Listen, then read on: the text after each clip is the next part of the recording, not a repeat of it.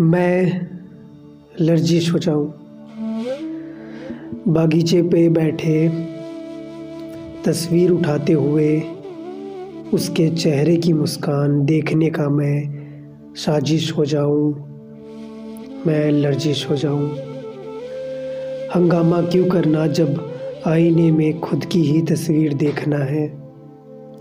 इमारत बनाकर उसे जन्नत करने की ख्वाहिश रखने वाला दरवाजे पे खड़ा होकर तुझे बाहर से आईने में देखते देखता हूँ। तो लगता है कि ऐसे रिश्ते से मैं खारिज हो जाऊँ, मैं लर्जिश हो जाऊँ।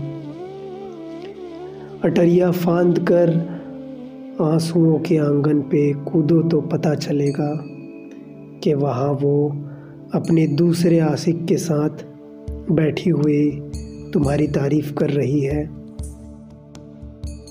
ला जाए तो पिलर के किनारे से मुझे याद कर लेना।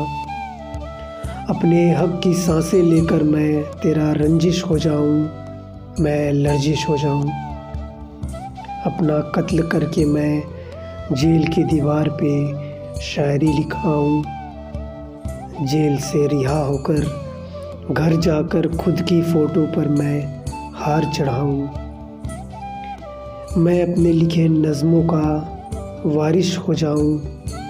मैं लर्जिश हो जाऊँ। एक बूंद से बढ़कर मैं बारिश हो जाऊँ। मैं लर्जिश हो जाऊँ। अदाब नाजरीन, मैं हूँ शायरी वाला। और आपने जो अभी शायरी सुनी लर्जिश हो जाऊँ। जिनको नहीं पता लर्जिश एक तरफ़ का कंपन होता है, शिवरिंग। जब हम किसी को देखें, किसी पल को याद करके, या किसी के छूने से, हवाओं से जो कंपन पैदा होती है शरीर में, थरथराहट उसे एलर्जीज कहते हैं। अच्छी लगी तो ये शायरी अपने दोस्तों को भी सुनाइएगा। अगले एपिसोड का इंतज़ार करिएगा। मैं हूँ शायरी वाला और आपसे अलविदा लेना चाहूँगा।